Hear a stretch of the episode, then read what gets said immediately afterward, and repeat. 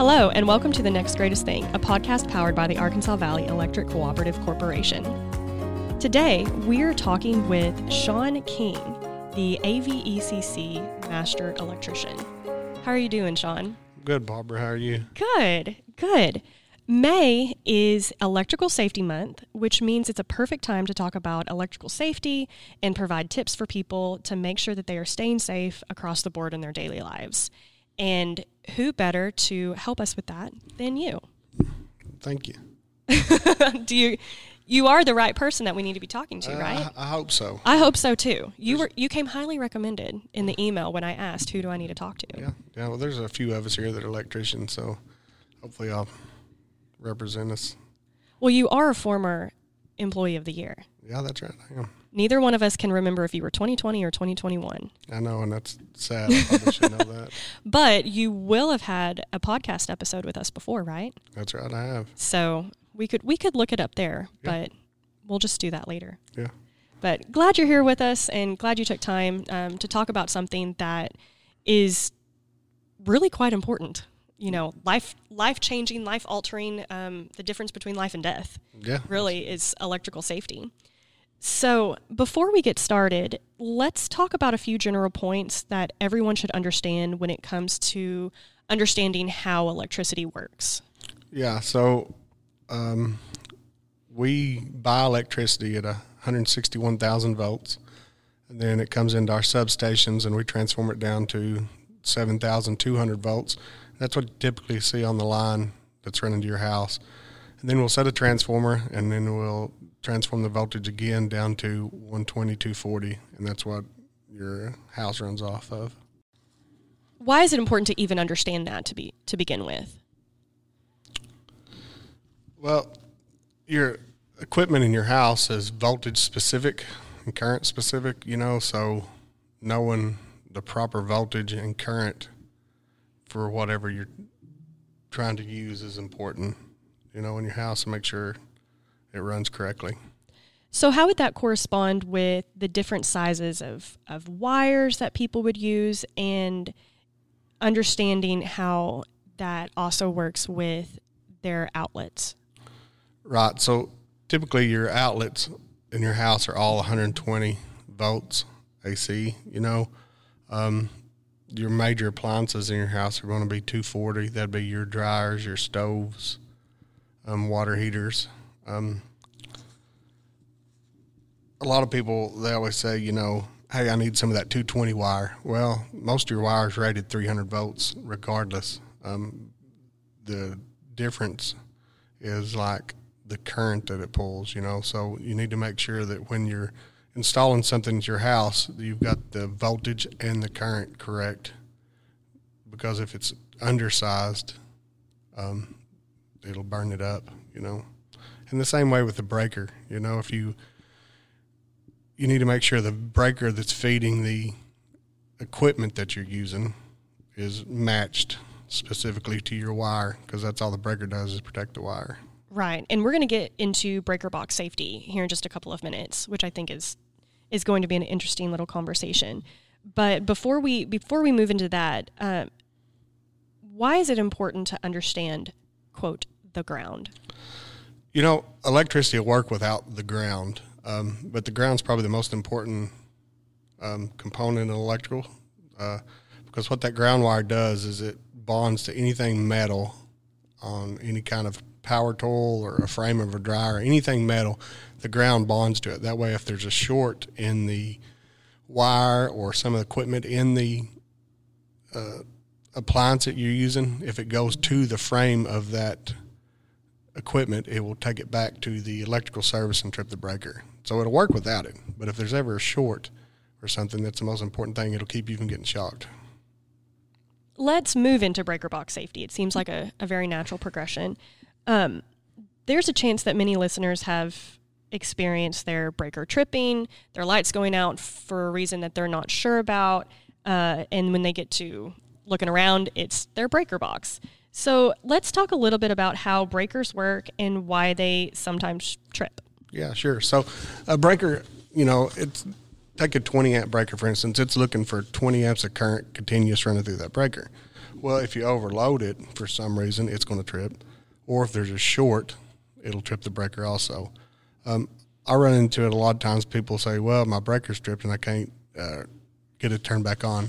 The proper way to reset a breaker is you have to turn it to extreme off, you'll feel it. It'll be spongy and it'll snap, and then you have to turn it back on. If the breaker still trips, that's when you probably need to call a professional.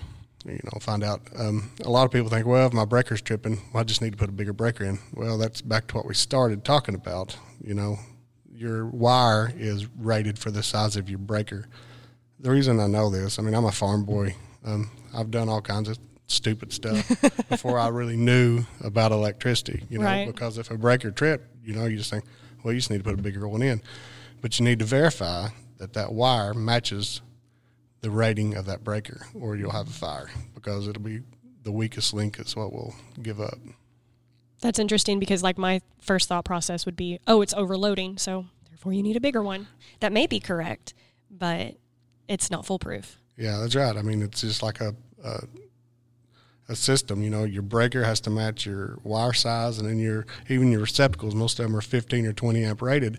So um, if you're overloading it, the weakest link is what will give up. And if that breaker is rated for 30 amps, the wire's rated for 20, and your receptacle's rated 20, which is going to sit there and burn up until the finally catches on fire. How common does that happen? Or how common is that to happen? I would say probably more than you would expect. Really? Yeah. It's just people don't know. You know, like I said, I was a farm boy, and uh, I mean, that's what we do all the time. Just lack of knowing. Knowledge is the big deal with that. You plug it in, you get done what you need to get done, you move on. Right. The main thing of an electrical system, period, anybody can make it work. I mean, it's literally two wires, and you technically don't even have to have them in the right spots in a receptacle, but making it operate safely and correctly to prevent a fire or somebody getting hurt, that's a, a whole different thing. It's kind of a situation where it works until it doesn't, and when it doesn't, it's it's bad. Right. And, you know, you want to cut corners or, you know, save money, but when, when somebody gets hurt or something burns down, I mean, is it really worth saving a couple hundred bucks in the end? Right. Right. Well, what is your advice for listeners when it comes to breaker box safety? Um, in your house, you know, know where it's at. Uh, if labeling your breakers to know uh, what to turn off in event something happens, you know, if if there is something ever going on, turn the main breaker off. You know, especially if you people are not very familiar with how that works. Find somebody, somebody in your family will know. I mean, if there's ever something going on, you want to shut the main breaker off in your house. So don't have it covered up by pictures or you know where you can't get to it. You know, because you never know. I mean, if something happens, you you know you might only have just a few minutes to turn something off, and it could save your house or whatever. Breaker boxes aren't real pretty. Let's be honest. That's correct. When you're wiring a house, that is always the biggest discussion. Um, nobody wants to see the breaker box, you know. And there's lots of rules. You know, they can't be in bathrooms or closets, and uh, people just don't like to see them. Mine's in my laundry room. Like I do know that. Yeah. I know where it is. Have I ever used it? No. Has my husband? Yes. But I do know where. So that's a good start. Yeah. Well, let's move into generator safety. Okay. Yeah. So um, that's a, a pretty big topic for working here at the co-op.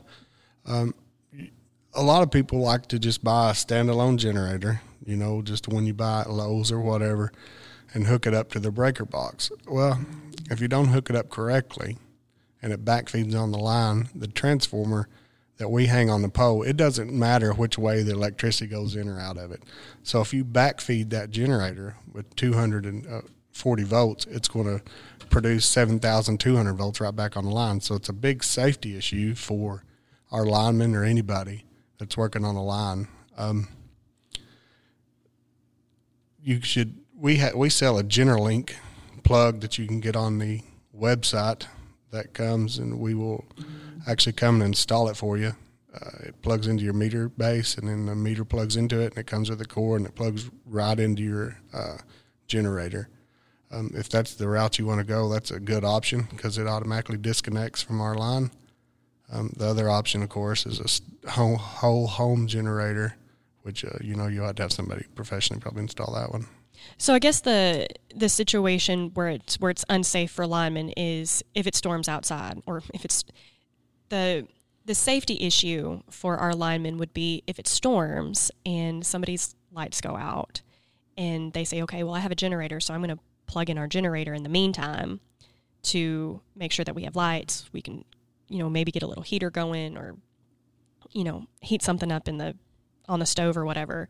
They plug it in and then all of a sudden there's a potential for if they plug it in incorrectly or they plug it into the breaker box like when does when does that start feeding back into our lines So that would be an instance where somebody would just you know hook it into their generator and then run a cord over and backfeed a breaker that would feed their house. You know, if they don't get their main breaker turned off correctly, or um, say it's faulty and it doesn't open like it's supposed to, it will backfeed on the line.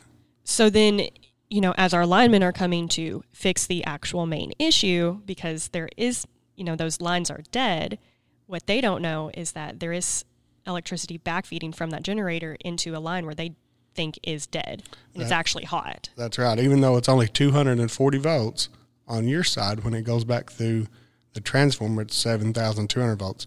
But what's going to happen is our linemen are super safety and they have to work between grounds. So what they're going to do, the first thing they're going to do is they're going to go up there and they're going to ground that line. And what it's going to do is burn your generator up. oh really Yeah. because it'll come right back Yeah. It's going to short it out. How common is that? How common? Do, how commonly does that happen? I personally have not seen it, but you talk to some of these linemen and they have seen it before. Wow. Mm. So what's your what's your recommendation for if if the lights go out and somebody does want to use a generator? What's what's the best way and the safest way to do that? that would be get on our website and or call the one of our member service uh, folks and get that GenerLink uh, transfer switch. And all it is, like I said, you buy it from us, we'll come out and install it. Um, it's spec- we'll match the cord specific to the generator you have, and it's literally just plugs it into the meter base. Then we plug the meter into it, and it's got an extension cord that'll plug in, and it will disconnect from us and switch over to the generator in the event of an outage. That sounds worth it. Yeah, it is. Absolutely. I think the prices are even on the website. I believe they are. I believe I up, I update those on a yearly basis, bi bi yearly, whenever they whenever the prices change. Yeah, It's so it, it'll be it'll be current. yeah. current information. That, that's probably the cheapest way. You know, whole home generators, um, they're pretty expensive. You know, but hopefully we don't have too many outages, so No, it's not a big worry for most people. Absolutely. Wholeheartedly agree on that. Well, now let's move into extension cord and outlet safety. Is it common for extension cords to last years without any wear and tear, or do they just start falling apart at some point in time? They just fall apart. Um, you know, ch- extension cords are cheap. You know, uh, they get cut, they get run over, they get torn. You know, naked wires laying on the ground. Um, I'd recommend replacing them if they're cut or torn. Now you can buy, you know, the ends are the worst for uh, coming apart, so you can buy replacement ends for them. But if you're unsure about putting a new end on an extension cord, it'd be best just to replace it. I do see lots of times people will buy a cheapest extension one they can find at say Walmart. It's a hundred foot. It's really small gauge wire, which goes back to what was talking about. You know, sizes and current and whatnot. Right. And if you run that thing like a, a hundred foot and you plug it into 20 amp receptacle or 15 amp in your house, and then you put that adapter on it to plug into your camper, it's that is the weakest link. So I see those melted all the time. Really? You know, How do you how can someone easily tell the the size of an extension cord or the the strength of an extension cord? Is it color coordinated? no, not on the extension cord. It's not. It, it would. It'll say on it though the size of wire. It should be scribed on the outside jacket of it sometimes, or when you buy it. You know, Right, I mean- say, but uh, but probably just uh, you know, of course, the bigger it is, the bigger gauge of wire it is. But those get pretty expensive, Right. honestly. But Right. you know, every every cord has its use. You know, Let's talk about power strips. Power strips are common in my house. I'll be honest. Um, I have them in my office, have them in my house. Um, they're they're easy, they're nice, but they So- can they can be dangerous if used incorrectly. That's right. So they have a place and use, you know, because you know generally you just have a one receptacle, a place to plug in two things, you know. In an office that doesn't really work, or at your house behind your TV, Absolutely. you know. Um, just they have their uses. Just don't use them where you're going to have a something that uses a lot of electricity, a lot of current on them. Would be my best advice. So is the is the issue that they the power strips overloaded or that the outlet is overloaded?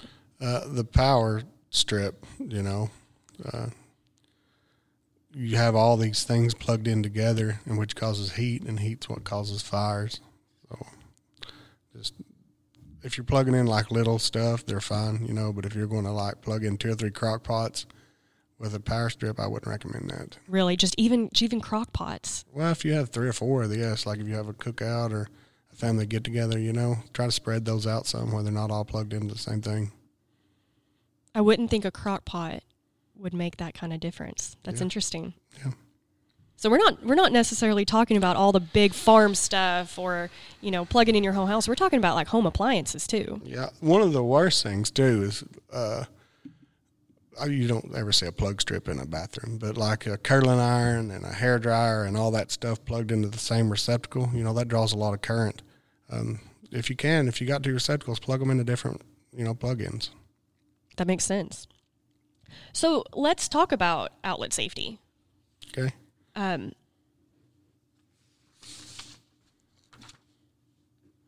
I don't know what to talk about. just you know if you got young kids you know i would recommend buying those little cheap things that plug in. Kids are curious by nature you know if they can stick something in there they will.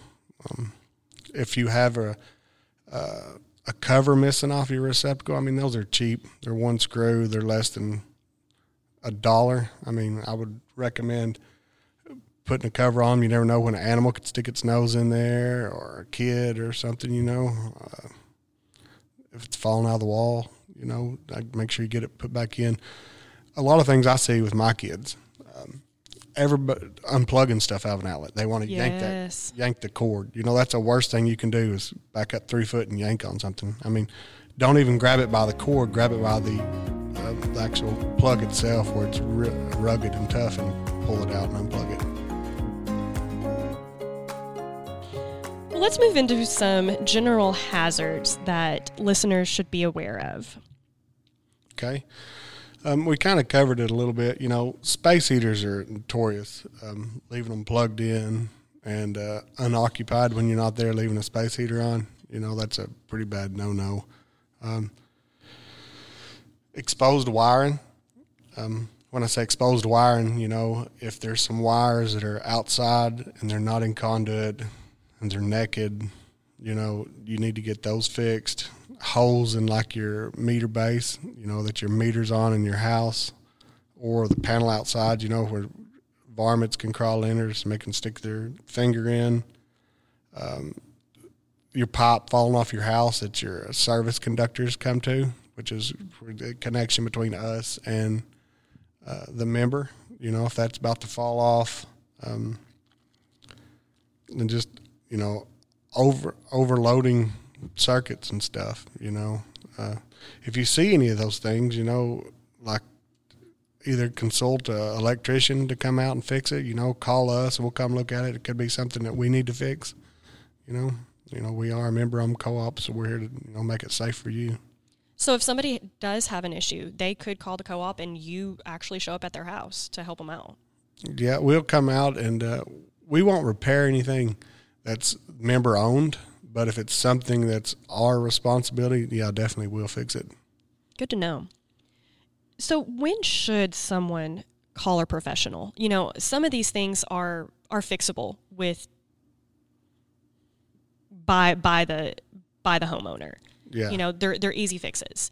But when does that transition into yeah, I'm going to need a I'm going to need to have somebody with with more knowledge. yeah. So I think that's a uh, case by case. You know, a person. You know, if you feel comfortable doing it, and you think you have the knowledge, you know, you can do it. Just make sure that it's turned off and, and safely do it. But if you're unsure, I mean, a couple hundred dollar bill by an electrician or even a thousand's not worth, you know, getting hurt, somebody's life, burn your house down or whatever. So I would definitely consult somebody. Absolutely. Let's talk the, about the importance of calling before you dig.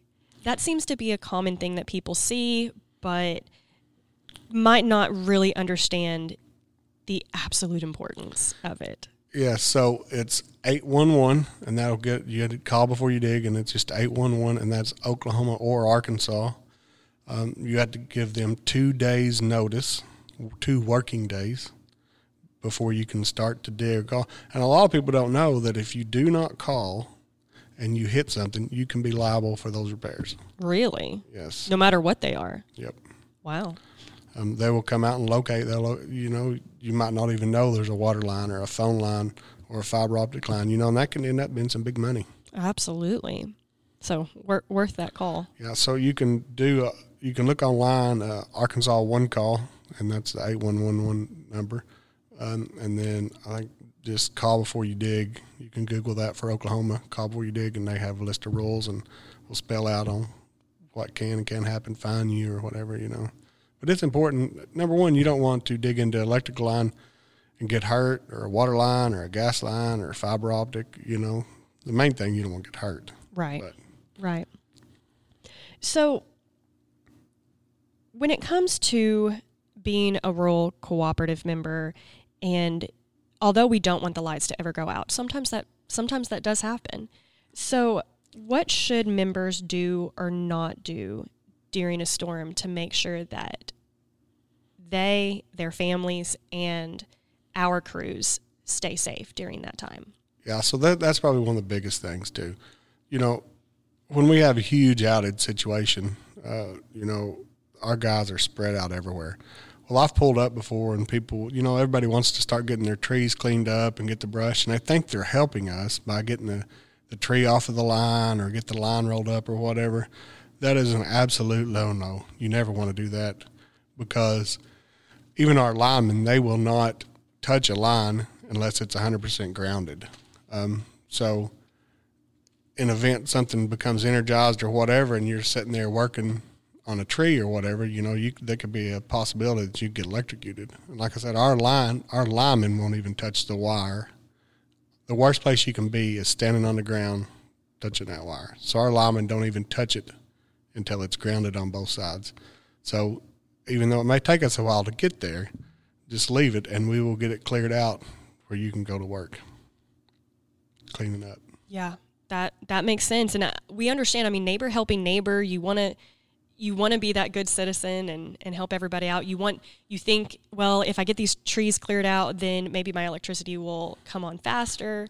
Right. But And the, and it, you know, you, you just it's people's instinct to want to help. We think, man, them guys are working long hours. I'd like to get my, you know, I got this tractor here. You know, if I can clear this out, it'll help them. But you know, that's that's the most unsafe thing you can do. We do not want you doing that. we appreciate it. We appreciate it, and we uh, appreciate your help, but do not mess with it until we get it cleared off and safe for you. Absolutely. Then after that, It's all yours. so you can do whatever you want. Yep. That's a, that's a really interesting point. I've never I've never thought about that before. You know, of, of being a, an issue or a safety hazard. I've just never thought about it. Yeah, me neither. And that's why I said I'm a farm boy, and uh, you know I've probably done some of the most not knowing, doing some of the most unsafe things. You know, ignorance is bliss, I guess, Right. Until it's not. until it's not. Well, what is one thing you want members to know about the cooperative professionals when it comes to helping members with electrical issues? So when we do come out and we do say something that's not right or unsafe, especially, you know, we're not trying to be contrary or be a pain in the butt or whatever. We're actually looking out for the best interests of the member. You know, we don't want anybody to get hurt. That's our main um, objective. Absolutely. We're we're here for a reason. Yep. You're the expert for a reason. Yeah, and if you're if you're unsure on something on your outside of your house, you know, if there's holes or your meter base doesn't look right, I mean, give us a call. We'll come out and look, you know. We'll tell you if it's our responsibility or yours to fix, you know. You'll help them get in, go in the right direction. That's right. No, ma- no matter what. Well, Shawn, thank you so much for sitting down and talking with me today about all of this. We've covered a lot of information. Yeah, and it is a lot overwhelming, you know. Um, we've we've we've barely even scratched the surface. I don't even think we've scratched the surface yeah. on this topic. But it it is a lot, but this has been really informative and hopefully people will either take will have learned something from this podcast or it might spark their interest to go and do their own research and learn a little bit more or even give us a call and ask questions that's right. you know about something that they've seen that they just weren't sure what to do about. Yep. So um, maybe we should make this a yearly thing for uh, electrical safety month for may. Sure. What do you think? Yeah sounds like a good idea. See you in 2024 yeah. I like it. I like it. Well, thank you again. And everyone, we hope you enjoyed this episode and took something out of this uh, really interesting conversation. And we hope that you continue to stay safe in your home. And if you ever need, uh, if you ever have questions or need anything from us, we're always here. So until next time, enjoy.